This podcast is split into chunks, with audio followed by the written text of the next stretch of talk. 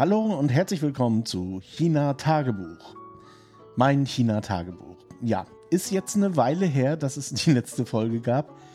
Ich hatte in der letzten Folge tatsächlich angekündigt, dass ich in den Urlaub fahren werde in der nächsten Folge und hatte leichtsinnigerweise gemeint, dass ich aus dem Urlaub heraus podcasten würde. Aber da standen zwei Sachen dagegen. Erstens meine persönliche Bequemlichkeit und zweitens, das hängt eng damit zusammen, die extreme Hitze. Wir waren so schlaff, dass solche zusätzlichen Sachen einfach irgendwie ah, jenseits von allem war. Und dann habe ich mir gesagt, ach komm, in Deutschland ist auch Urlaubszeit, was soll das? Hört jetzt sowieso keiner rein. Das zeugt von einer gewissen Überheblichkeit, die mir eigentlich gar nicht so weseneigen ist, aber ich habe dann das einfach ausfallen lassen. Und dann kam aber nach einer Woche schon besorgte Anfragen, wo bin ich denn, was ist denn los, ist alles okay, bin ich weggeschwemmt worden, weil es wurde in der Presse von Überschwemmungen berichtet, die sind aber nicht hier. Und, und, und, also so Sachen. Da ist mir aufgefallen, dass es ja doch ein paar Hörer gibt, die, die sich dafür interessieren. Und es ist natürlich auch sehr leichtsinnig von mir gewesen zu sagen, ich poste aus dem Urlaub. War keine so gute Idee. Ja, und dadurch sind dann natürlich zwei Sendungen ausgefallen. Allerdings, die zweite hätte ich vielleicht noch machen können. Nur, als ich dann aus dem Urlaub zurückkam, da hat mich doch tatsächlich so eine beschissene, wirklich beschissene Aircon-Grippe, nenne ich das, niedergerafft. Ich, also ich reagiere relativ empfindlich auf Viren, aber nur kurz. Also wenn ich irgendwo so eine Infektion bekomme, jetzt durch, durch ja, Aircons eben, dann habe ich relativ schnell Schnupfen und Heiserkeit und so ein bisschen hört man das ja auch noch. Und Fieber, sehr hohes Fieber sogar. Es ist wie bei kleinen Kindern bei mir. Aber nach drei Tagen ist es dann wieder okay. Nur, dass ich eben sehr stark darauf reagiere. Das ist ein bisschen lästig, also vor allen Dingen für mich natürlich, aber auch für meine Umgebung. Weil es ist ja, wie gesagt, Männergrippen sind ja potenziell tödlich. Und ja, ich habe mich dann so ein bisschen betüdeln lassen bin dann so eingetaucht in die traditionelle chinesische Medizin, da sage ich auch gleich noch ein paar Worte zu. Und habe diese scheiß Aircon-Grippe abgewettert über vier Tage. Ich war vier Tage lang im Bett mit an sich relativ fieberfrei. Nur abends ging es dann los. Und dann ging es auch relativ schnell hoch, so bis auf 39,5, vielleicht auch 40, aber ich habe ja den Ständig gemessen. So eine Aircon-Grippe kommt relativ einfach zustande also ich weiß ehrlich gesagt gar nicht, was eine Erkältung ist. Äh, Erkältung ist irgendwie so ein komisches Wort. Aber so eine Grippe, die man sich zuzieht aus Keimen, die in der Luft sind und Klimaanlagen sind hervorragende Nährböden für Keime. Also die sollte man auch wirklich, da ist auch so ein Filter drin, den man regelmäßig reinigen sollte. Es gibt hier diverse Aircon-Reinigungsservices, die auch gut ausgebucht sind. Also da muss man dann auch so ein, zwei Tage vorher anrufen und so. Also da lagert sich dann natürlich so einiges drin ab in so einer Aircon und wenn man die dann nach Monaten wieder anstellt, ja, dann passiert es natürlich. Und dazu kommt, dass wir hier gerade extreme Temperaturen haben. Also wir haben so 39, also wir sind ja so ein bisschen Suburbia, aber äh, in der Innenstadt sind es über 40 oder mehr als, ich habe keine Ahnung, 41, 42 Grad, also sehr zu heiß, ganz einfach, als dass man auf die Straße gehen könnte. Hier draußen sind es 39, 40 tagsüber. Nachts sind es dann immer noch 31. Hat auch den interessanten Nebeneffekt, dass sich das ganze Leben eigentlich auf die Abendstunden verlagert, also bis hin zur Arbeit bei manchen Leuten. Ich poste jetzt auch nicht aus dem Büro, weil da gehe ich erst heute Abend hin, äh, weil es mir einfach zu anstrengend, ehrlich gesagt. Und ja, dann beginnt das Leben hier erst so ab 19, 20 Uhr äh, dann gehen die Leute raus auf die Straße, machen dit und dat und so. Also vorher ist es einfach nicht möglich rauszugehen. Naja, jetzt kann man sich vorstellen, so eine Männergrippe zusammen, also da hat man eh schon Fieber und das dann noch zusammen mit so einer hässlichen Hitze, also Fieber, 40 Grad Fieber bei 40 Grad Außentemperatur ist eine spezielle Erfahrung, sagen wir es mal so. Auch in Deutschland macht man ja gegen solche vorübergehenden ja, Infekte nicht allzu viel. Also man geht ins Bett, man trinkt Tee, es gibt diverse Hausmittelchen, die helfen sollen oder die zumindest ein gutes Gefühl erzeugen, also Zwiebelsaft und Honig mit Milch und was es da alles gibt. Von all diesen Sachen ist der therapeutische Nutzen so ein bisschen, ja, man weiß es nicht. es gibt immer mal wieder Studien, die sagen, hilft, Badenwickel helfen, Badenwickel helfen nicht. Ist im Prinzip auch egal, weil sie nämlich einen persönlich dabei unterstützen, dass man denkt, man hat was getan. Und ich denke, das ist auch schon wirklich die halbe Miete bei so, einer, äh, bei so einem relativ harmlosen Infekt. Hier macht man das auch so. Also es gibt auch diverse Hausmittelchen, wo man sich fragt, hm, hat es irgendeinen Sinn? Also der eine sagt Bambus, der andere sagt das, der nächste sagt speziellen Reis und naja. Aber es gibt natürlich auch die traditionelle chinesische Medizin ah, und die ist tatsächlich, also das ist eine wirkstoffbasierte Medizin, um jetzt mal gleich hier so Sachen abzuwehren. Das hat nichts mit Homöopathie zu tun, wo nachweislich mit nichts operiert wird. Also die auch damit natürlich überhaupt keine Wirkung hat. TCM basiert auf Pflanzenwirkstoffen überwiegend. Es gibt auch ein paar tierische Wirkstoffe, aber eigentlich relativ wenig. Manche davon sind kompletter Quatsch und äh, Quacksalberei, die sich da hineingefunden haben. Manche haben sich dann aber in der, in der Wissenschaft ganz allgemein äh, herausgestellt, dass die Wirkstoffe, die da drin enthalten sind, natürlich schon eine Wirkung haben und dass es da auch zu Fehlmedikationen kommen kann, wenn man da nicht aufpasst. Also in Deutschland ist ja Ginkgo relativ bekannt, das nutzt man hier auch, aber Ginkgo, das kann auch schnell schief gehen. Also da passt man hier schon auf und ich esse so Ginkgo-Kerne ganz gern, aber meine Kollegin zum Beispiel, die hat dann gesagt, ey, nur drei am Tag und sonst kriegst du Nasenbluten und solche Sachen. Also die Wirkstoffe, die da drin sind, sind nicht wirklich ohne. Auf der anderen Seite, Pflanzen- oder Naturheilkunde lebt von den Produkten der Natur. Und die sind natürlich längst nicht so genormt wie jetzt zum Beispiel äh, eine Acetylsäure von, von Bayer oder was. Also da weiß man hundertprozentig, was da genau drin ist und wie viel und was und so weiter. Das kann man bei getrockneten Pflanzen natürlich nicht so hundertprozentig sagen. Also das ist also ein typisches Produkt oder eine typische Zutat in der TCM ist zum Beispiel Ginseng. Und da gibt es unendlich viele Arten von Ginseng. Erstens. Zweitens ist es extrem wichtig, wo der gewachsen ist, ob der wild ist oder angebaut, ob der viel Sonne bekommen hat oder überhaupt keine Sonne, in welchem Wald der gewachsen ist. Oh, also so eine einzelne Ginkgo-Wurzel, das kann alles Mögliche sein. Und man sieht das dann auch in den Apotheken hier, also in den großen TCM-Apotheken, da auch eine Preisrange. Also es gibt Ginkgo im Supermarkt zu kaufen, dem, das mache ich auch manchmal, mache ich mir so einen Ginkgo-Tee. Äh, nicht Ginkgo, sondern ähm, Ginseng-Tee. Schmeckt interessant, manchmal ganz okay. Häufig wird auch sehr viel Zucker zugetan, das ist nicht so gut. Aber ich nutze das schon so ein bisschen als Tonikum. Und in den Apotheken gibt es dann natürlich auch diese billigen Sachen, aber es gibt dann auch mal ebenso eine Wurzel für 10.000 Euro oder sowas. Ne? Und da kann man schon erkennen, wie, wie die, der therapeutische Nutzen der, einzelnen Wurzeln, die man wahrscheinlich, wo man ganz genau weiß, woher die kommen und wie stark die Wirkstoffe da drin sind und so weiter. Hier ist es auch so, dass wenn man jetzt an solchen Sachen erkrankt, dann nimmt man zusätzlich zu den Hausmitteln, die man sowieso kennt, eben auch TCM. Die ist relativ einfach verfügbar. Nicht unbedingt rezeptfrei, aber man kommt da relativ schnell ran und man kann sich das auch mitbringen lassen, wenn man selber nicht in der Lage ist, jetzt in die Apotheke zu gehen. Das ist dann so eine Sache, die ich hier auch immer im Kühlschrank habe, also so ein paar Medikamente. Und die TCM ist insgesamt, weil man wie gesagt nicht so hundertprozentig weiß, wie hoch die Wirkstoffe sind im Einzelnen, immer sehr niedrig dosiert. Also die sind wirklich so ganz weit unten, schon fast an der Bemerkbarkeitsschwelle also bestimmte Wirkstoffe sind vielleicht schon unterdosiert, das kann durchaus sein, aber sie sind eben sehr niedrig dosiert, damit dann nichts passiert, ganz einfach. Weil in all diesen Pflanzen sind natürlich letztendlich auch Alkaloide oder andere Stoffe drin, die durchaus giftig sein können, wenn die angereichert werden.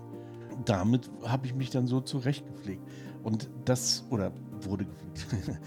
Das Interessante ist, wenn man hier in so eine Apotheke geht, die sind ja so alle aus dem 17. Jahrhundert oder so, dann riecht es da drin nach, ja, nach einer Melange aus all diesen ganzen Zutaten, Gewürzen und was es so gibt. Ähm, und so roch es bei mir auch im Schlafzimmer.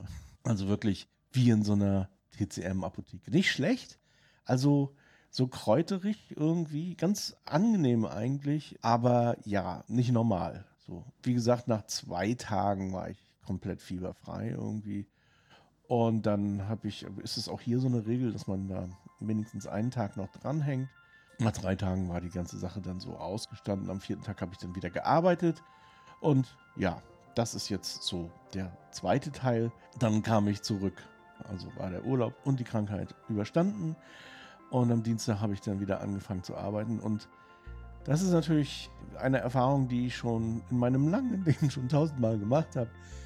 Es macht einem keiner die Arbeit im Sommer. Ne? Also wenn man zurückkommt, ist der Schreibtisch genauso voll, wie man ihn verlassen hat. Im besten Fall, in meinem Fall, war er noch etwas voller als vorher. Und ich hatte dann wirklich zu tun, das abzuarbeiten. Das ist natürlich jetzt nicht so unbedingt die beste Art der Rekonvaleszenz. Und ich habe auch gemerkt, dass mir das schwer gefallen ist. Also erstens der Urlaub, da haben wir wirklich uns sehr entspannt. Und dann ging gleich so die Arbeit volle Pulle los. Oh, ich hätte am liebsten umgedreht und wäre wieder in Urlaub gefahren. Echt. Ich habe dann auch das also bis heute, heute ist Freitag, durchgeschrubbt, um das Ganze irgendwie einigermaßen abzuarbeiten. Also von morgens um 9, apropos, wie spät ist es jetzt eigentlich? Also jetzt ist es 8 Uhr bis abends 22 Uhr. Natürlich mit einer entsprechenden Pause, also sehr langen Pause über die Mittagszeit, weil da geht sowieso gar nichts. Und dann habe ich all die Sachen, die ich unbedingt klären musste, erstmal abgearbeitet. Oh, und das war so anstrengend. Ich hatte Sehnsucht, wieder an den See zu fahren. Ah, Mann, ey. Also, das war also der Grund für die Verzögerung der Sendung, der zwei Sendungen, beziehungsweise dem Ausfall der zwei Sendungen.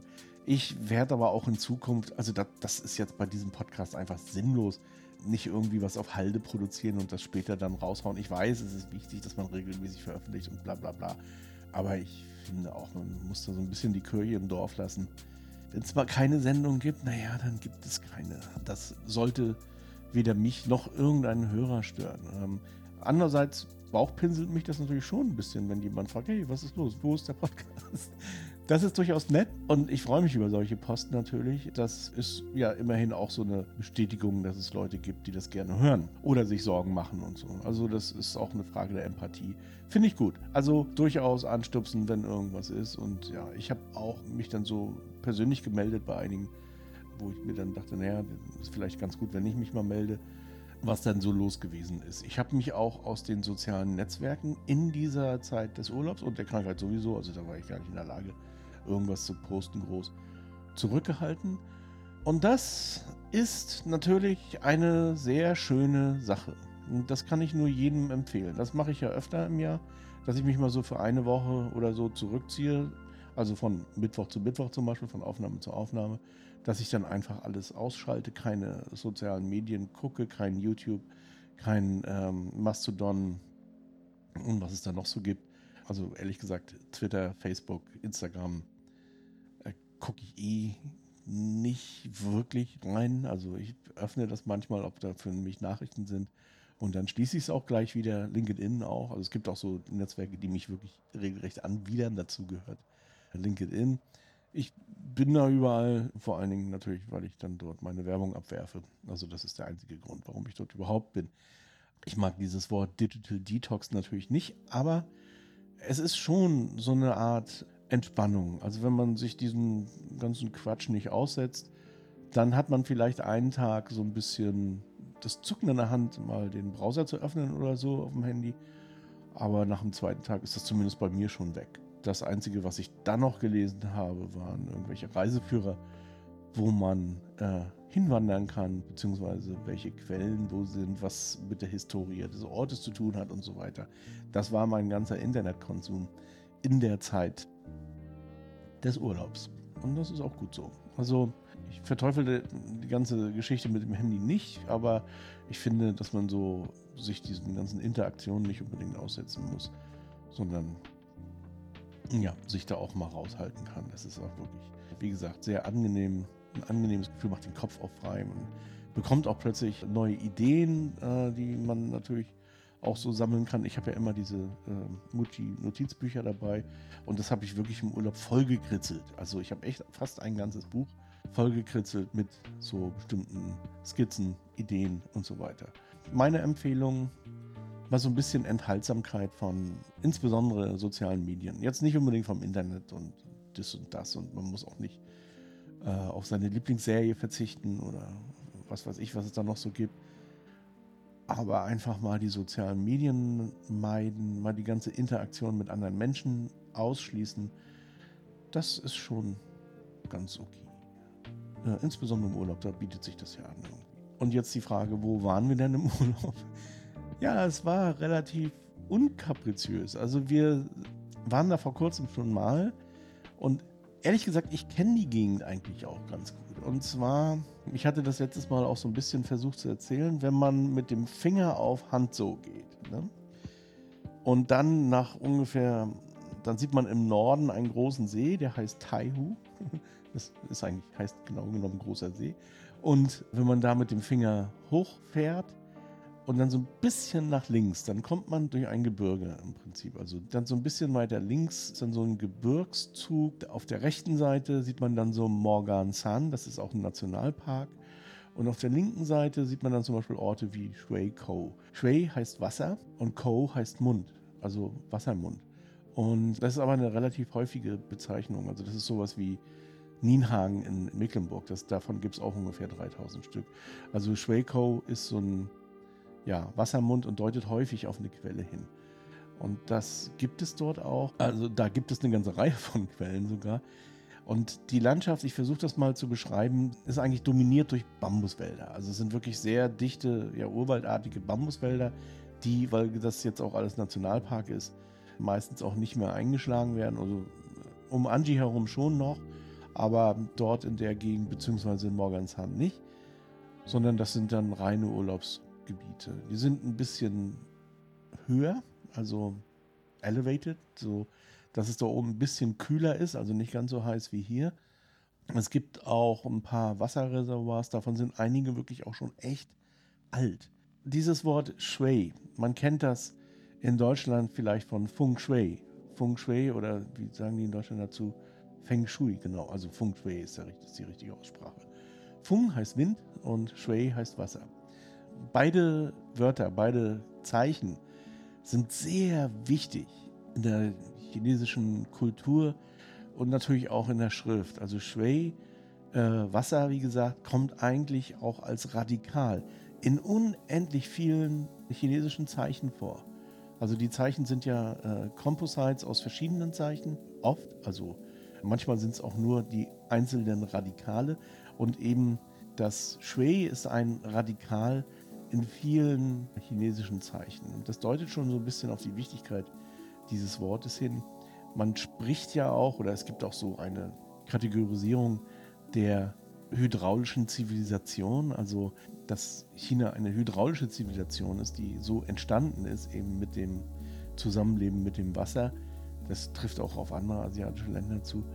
Und daher dieses Radikal so extrem wichtig ist. Also es ist tatsächlich eines der ältesten Zeichen oder Wörter, wenn man so will, in der Sprache. Und Fung eigentlich auch, aber da will ich jetzt gar nicht so drauf eingehen. Also Shui ist schon sehr, sehr wichtig. Und übrigens ist es auch ein wichtiges Wort für einen Touristen, wenn man irgendwo hinkommt und bei der Hitze, die jetzt gerade so existiert, in so ein Konbini geht, dann reicht es aus, wenn man sagt Shui, Shui. Dann kann der Verkäufer oder die Verkäuferin drauf reagieren und einem das Leben retten. Also wir sind dann dort um Shueiko bzw. dieser Changchinger Region, äh, also ein bisschen südlich von Changcheng in den Bergen rumgelaufen, sind wandern gewesen. Es gibt dort sehr viele Berge, aber eigentlich ist diese Region für Geschichtsinteressierte insofern interessant, weil sie als Ursprung des Tees gilt. Das ist natürlich jetzt eine gewagte These. Tee ist schon sehr lange in Gebrauch in China. Also wirklich lange, äh, lange bevor es China gab. Äh, seit 2700 vor der Zeitrechnung oder so hatte man Tee tatsächlich schon kultiviert. Aber so die moderne Teekultur, die sich dann ja auch in Asien so ausgebreitet hat, also bis hin nach Japan und alle asiatischen Länder eigentlich. Ja, und am Ende natürlich auch irgendwie nach Europa. Also die Tea Companies haben ja vor allen Dingen ihre Kriege geführt, um Tee zu bekommen. Das ist, wie gesagt, eine Weile her, aber diese moderne Teegeschichte, Da gibt es einen Protagonisten, über den hatte ich hier auch schon mal erzählt, das ist Lu Yu.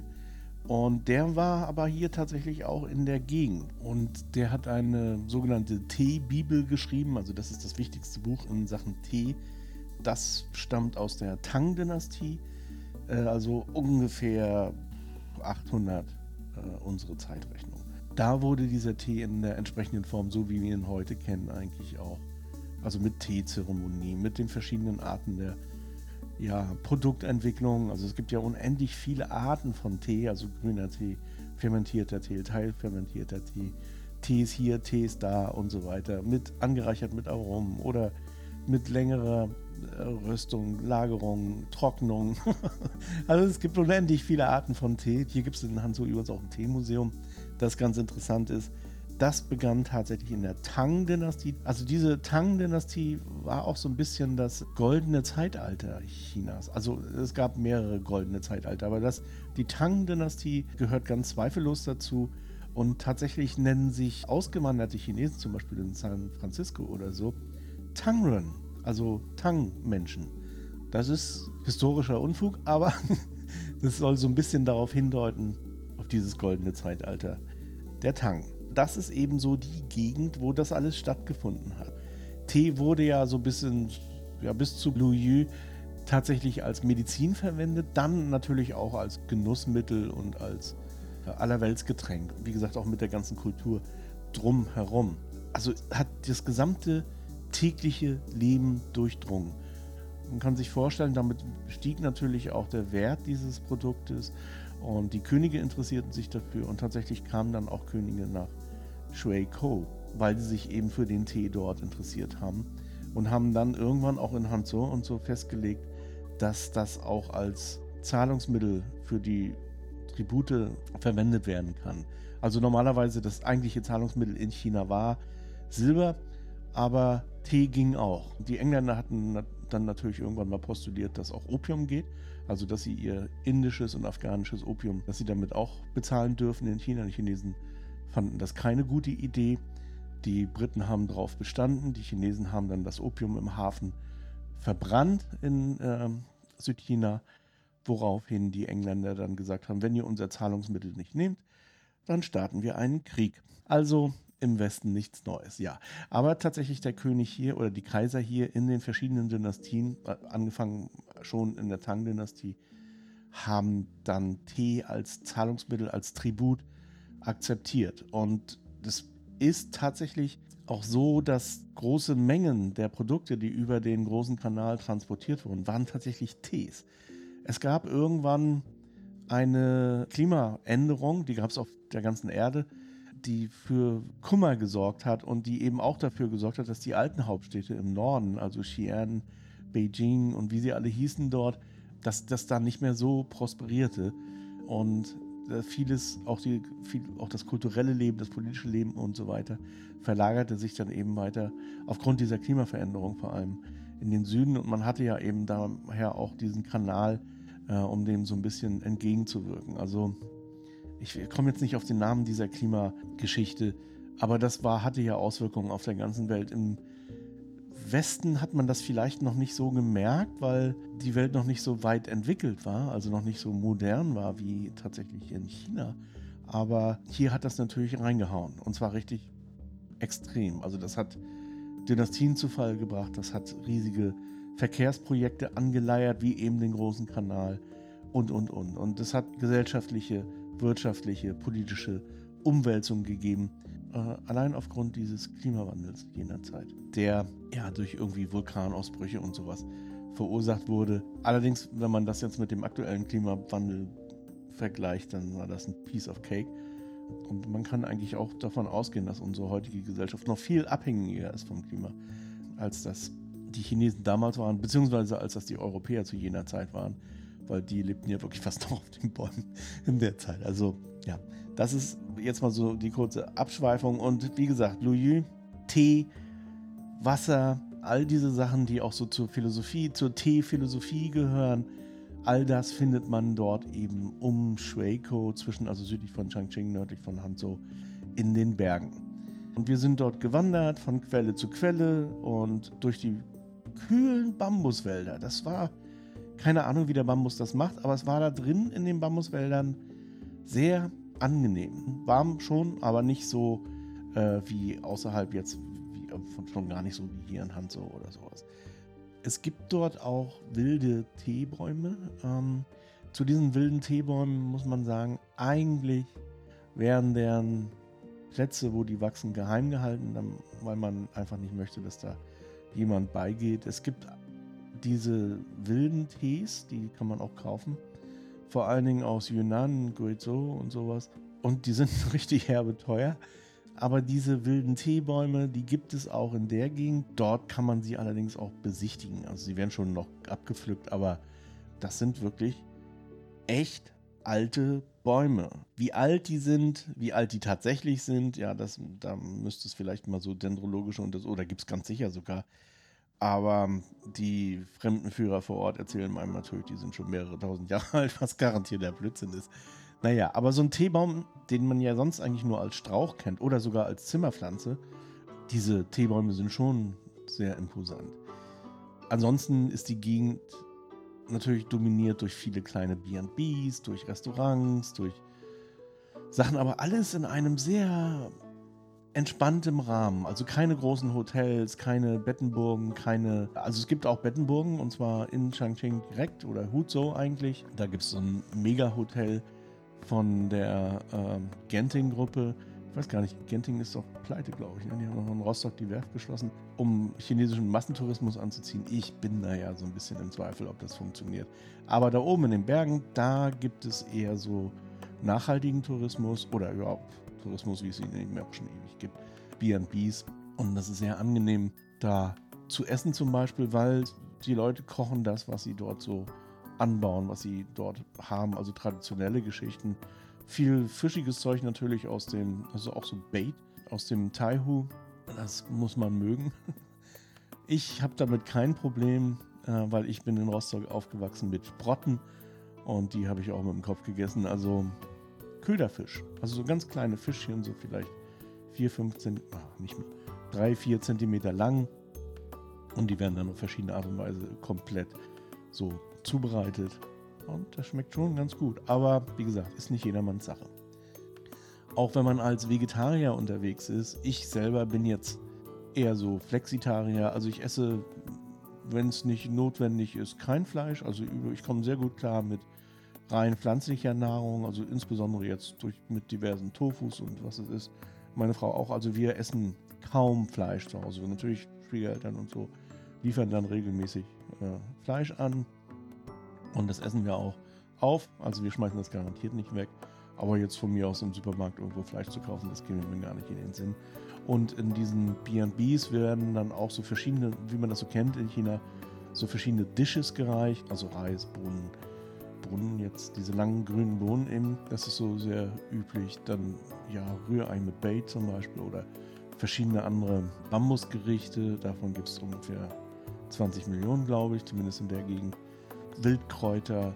Und da ist häufig oder ab und an auch mal ein bisschen Schweinefleisch dabei, aber wirklich in sehr geringen Dosen. Also es ist nicht so viel. Aber es gibt natürlich auch mal eine, eine Rindfleischnudelsuppe oder so. Und dann kann man sich aussuchen, was man eigentlich essen möchte. In diesen einfachen BNBs gibt es natürlich keine Karte, wo man sich was aussuchen kann, sondern da wird gekocht. Für die Familie meistens oder die, ja, das sind häufig relativ große Familien. Und dann essen die Touristen einfach mit, was da so ist. Also ich habe keine Karte dort gesehen, wo man sagen könnte, ich hätte gerne die Nummer 43 oder so. Also das, ja, gibt es dann nicht. In den etwas besseren BNBs schon, aber auch die haben eher so tagesspezifische Gerichte, habe ich den Eindruck gehabt. Also also da kann man eigentlich auch ja, sich überraschen lassen. Ich würde das sowieso so machen. Und dann abends wird natürlich relativ viel getrunken, was bei dieser Hitze jetzt auch echt ein bisschen problematisch ist. Also ich trinke ja schon ganz gerne Bier und das chinesische Bier hier ist sehr leicht. Also das hat so um die 2%. Das reicht mir eigentlich auch schon. Aber selbst das war mir zu viel abends. Also man konnte eh nur abends trinken. Tagsüber völlig ausgeschlossen, aber das, das mache ich eh nie. Und die Flaschen, die sind dann so ungefähr 600, ich glaube 625 Milliliter. Das ist so eine übliche Größe hier für Bier. da hat mir eins völlig ausgereicht. Gut ist natürlich, dass es immer schön kalt ist und dass man dann da auch ein bisschen länger trinken kann. Aber die Chinesen, die da noch so waren, die haben abends manchmal ganz schön zugelangt. Das wurde dann natürlich auch ein bisschen lauter. Naja, so, und dann, äh, wie gesagt, sind da Reservoirs, wo Baden streng verboten ist und alle Leute baden. Ja, nicht alle, aber viele. Bis der Dorf-ABV kommt und einen da wieder rausscheucht. Ich habe das nicht gemacht und die Baden-Verboten-Schilder, die konnte man einfach nicht übersehen. Also da musste man sich schon echt Mühe geben, wenn man das ignorieren wollte. Aber den Chinesen ist das zum Teil echt egal gewesen, weil die einfach sich abkühlen wollten. Was wir aber gemacht haben, da sind so ein paar Wasserfälle im, im Bambuswald. Auch einige, die man nicht kennt, also die man durch, durch örtliche Führer sich hinführen lassen kann. Und da haben wir uns dann mal einen Augenblick ins kalte Wasser gelegt.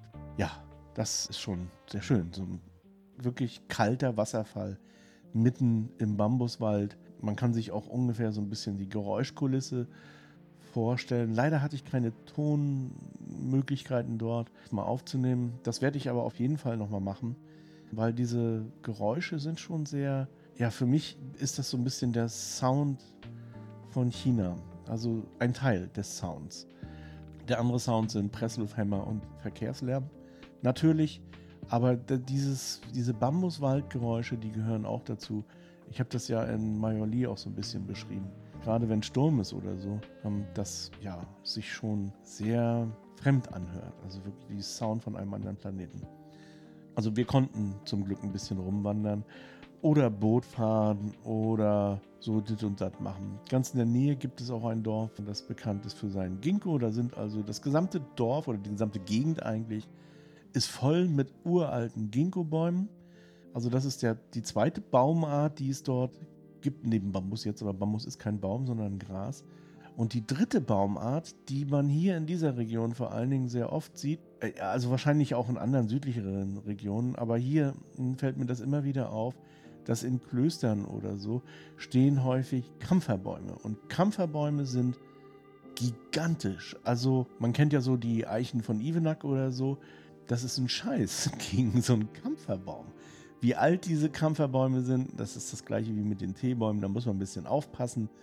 Da stehen häufig abenteuerliche Zahlen, die wahrscheinlich eher so aus, dem, aus der Marketingabteilung des Fremdenverkehrsverbandes stammen. Das würde ich nicht so ernst nehmen.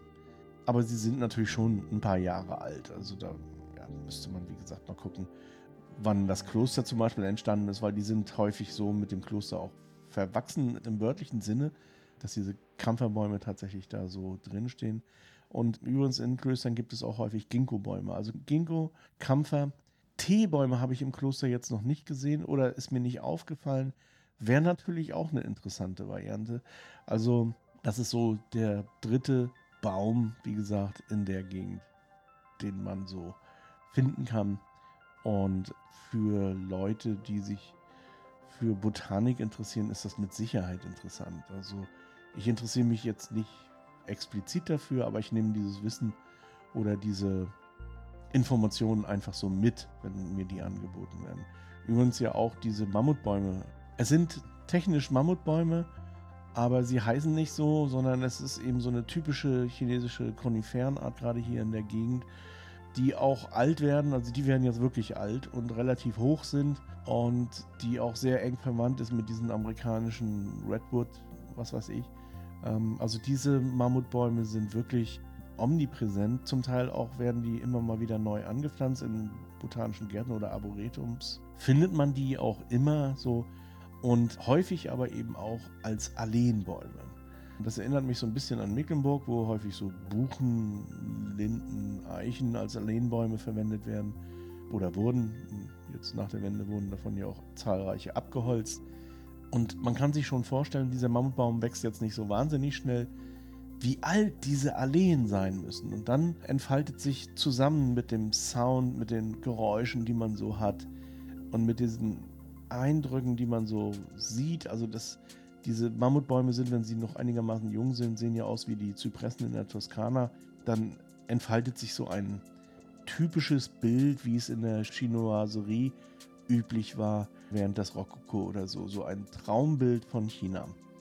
Und das ist das ist das, was ich eigentlich so im Wesentlichen getankt habe. Ähm, wenn ich sage, wir sind hier viel gewandert, wir sind gar nicht viel gewandert. Wir sind eigentlich relativ wenig gewandert, aber wir haben uns oft hingesetzt, haben die Seele, Seele baumeln lassen und dann irgendwo ein bisschen was getrunken, gegessen und so. Also nicht wirklich das Touristenprogramm durchgefahren, sondern eher so die relaxte Variante, also so das, was man zum Beispiel auch in Rostock am Strand machen könnte oder so. Also einfach abhängen und relativ wenig aktiv waren. So. Aber eben den ganzen Tag an der frischen Luft. Soweit zum Urlaub. Wenn man als Tourist, also es wird ja irgendwann mal wieder möglich sein, nach China kommt, dann fahren tatsächlich viele Touristen, die so längere Zeit in Shanghai sind, also vielleicht so zwei, drei Wochen in Shanghai sind, für ein, zwei Tage. Wir machen das auch mit unseren, oder haben das früher auch mit unseren Workshops so gemacht. Wenn wir einen Workshop gemacht haben für westliche XX oder so, dann haben die hier ihren Workshop in Hanzhou gehabt für zwei Wochen. Und von dort haben wir dann immer Ausflüge gemacht in die Berge. Allerdings nicht nach Shueiko, sondern nach Morgansan. Das ist sozusagen die Nachbarregion im Nationalpark. Und Morgansan ist so die Sommerfrische der Shanghaier und Hanzhouer. Da ist die gesamte Infrastruktur perfekt. Also da ist alles super. Jedes, da muss man schon sagen, sind so traditionelle Hotels. Also es sind jetzt keine BBs mehr. Hatten einen Pool. Das ist jetzt auch schon auf einem deutlich anderen Level. Das ist natürlich auch etwas, was, wenn man jetzt für, für solche Workshops, äh, Meetings, ähm, Teambuilding-Geschichten und so wichtig ist, dass da, naja, dass es da keine Randerscheinungen gibt. Also in so einem BNB, wo wir waren, da könnte es bei dem einen oder der anderen Schwierigkeiten geben, wenn die dann so die hygienischen Verhältnisse sehen und sagen, oh, das ist jetzt aber nicht so mein Ding. Oder der Komfort ist relativ niedrig, muss man sagen. Ähm, also das ist jetzt überhaupt nicht zu vergleichen mit Morganshahn. Da würde ich sagen, ist fast alles fünf Sterne. Aber das merkt man auch im Preis. Erstens, also Morganshahn ist wirklich sackteuer, weil die Hansoa und Shanghai bezahlen eh jeden Preis, um da am Wochenende hinzufahren oder für ein paar Tage hinzufahren. Also denen ist es wirklich völlig Wurst. Und es ist eben alles komplett durchorganisiert mit Shuttle-Service, mit dis und das und so. Ja, wenn man das mag, wie gesagt, ich war da oft und ich finde es auch jetzt nicht so schlecht. Und die Häuser sind wirklich wunderschön. Das sind eben so, ja, nachhaltig konstruierte Villen, also mit Holz und Bambus und Lehm und so. Also es ist jetzt nicht, sind jetzt nicht irgendwelche Betonbettenburgen, das darf man nicht, kann man nicht sagen. Und es gibt dazwischen auch immer mal noch so ein paar eher traditionelle B&Bs, aber auch die verlangen Preise. da schlackert man nur noch mit den Ohren. Also das ist jetzt nicht billig gebaut und irgendwie so vergleichbar mit der Architektur der 80er, 90er in Spanien und Portugal oder ja, Mallorca meinetwegen, was auch Spanien ist, sondern ist schon eine andere Hausnummer, ist schon eher äh, auf nachhaltigen Tourismus auch ausgelegt. Aber es ist eben Tourismus ne? und es orientiert sich tatsächlich auch an Durchsatz und so weiter. Es ist also alles nicht so familiär. Aber wenn man das mitnehmen kann als Tourist in Shanghai oder Hangzhou, dann sollte man das durchaus tun. Denn eine Reise nach Shueiko und Umgebung ist natürlich für jemanden, der kein Chinesisch spricht, deutlich komplizierter. Also da ist es alles noch so ein bisschen rustikal und eher so den Chinesen vorbehalten. Das alles hat man, also nach Morgansan, da sprechen alle Englisch, da geht das alles ganz reibungslos. Wie gesagt, man wird in Shanghai abgeholt und so, also das ist alles gar kein Hit. Das kann man in Shueiko mal so komplett vergessen. Also das sind so die Unterschiede und ich finde es auch ganz okay. Ähm, übrigens, wenn man es noch ein bisschen rustikaler haben will, dann kann man so die Dörfer nördlich von Anji ansteuern. Da waren wir auch in so ein paar Orten, also wir waren beim Auto da übrigens.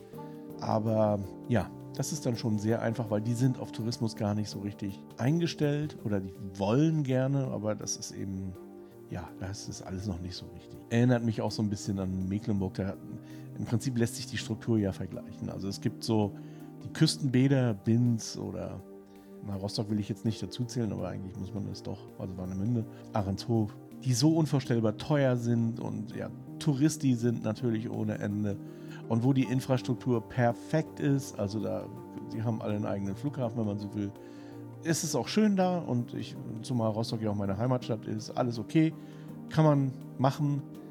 Dann gibt es äh, die etwas weniger bekannten Orte weiter südlich in der Mecklenburger Seenplatte, äh, die auch schon so ein bisschen domestiziert sind natürlich. Also das ist, wäre jetzt vergleichbar mit Draco, insbesondere um die Müritz herum, aber auch äh, einzelne Orte, ja, die so, wo dann so Gutshäuser sind oder kleine Resorts sind.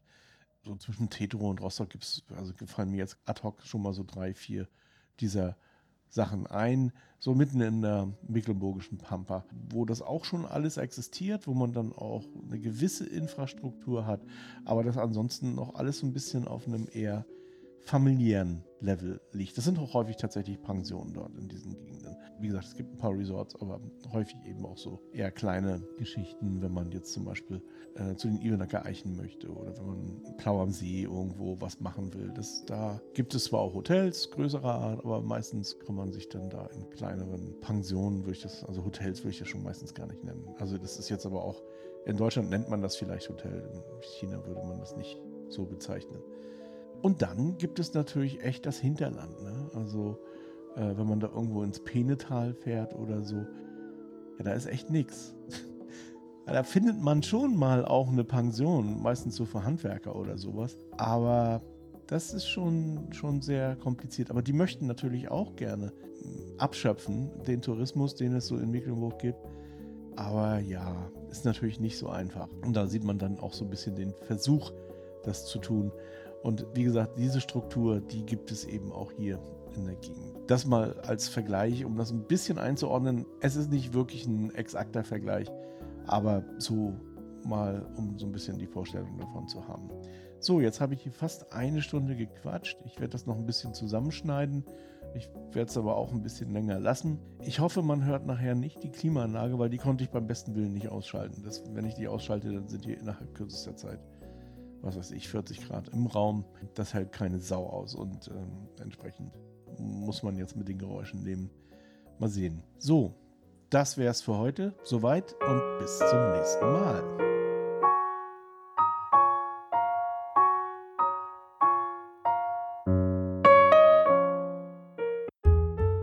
HC Andersen. Zu reisen ist zu leben. Mit Solarenergie von Eco Worthy. Ob Vanlife, Tiny House oder Camping. EcoWorthy, dein Partner für Solarenergie. eco-worthy.com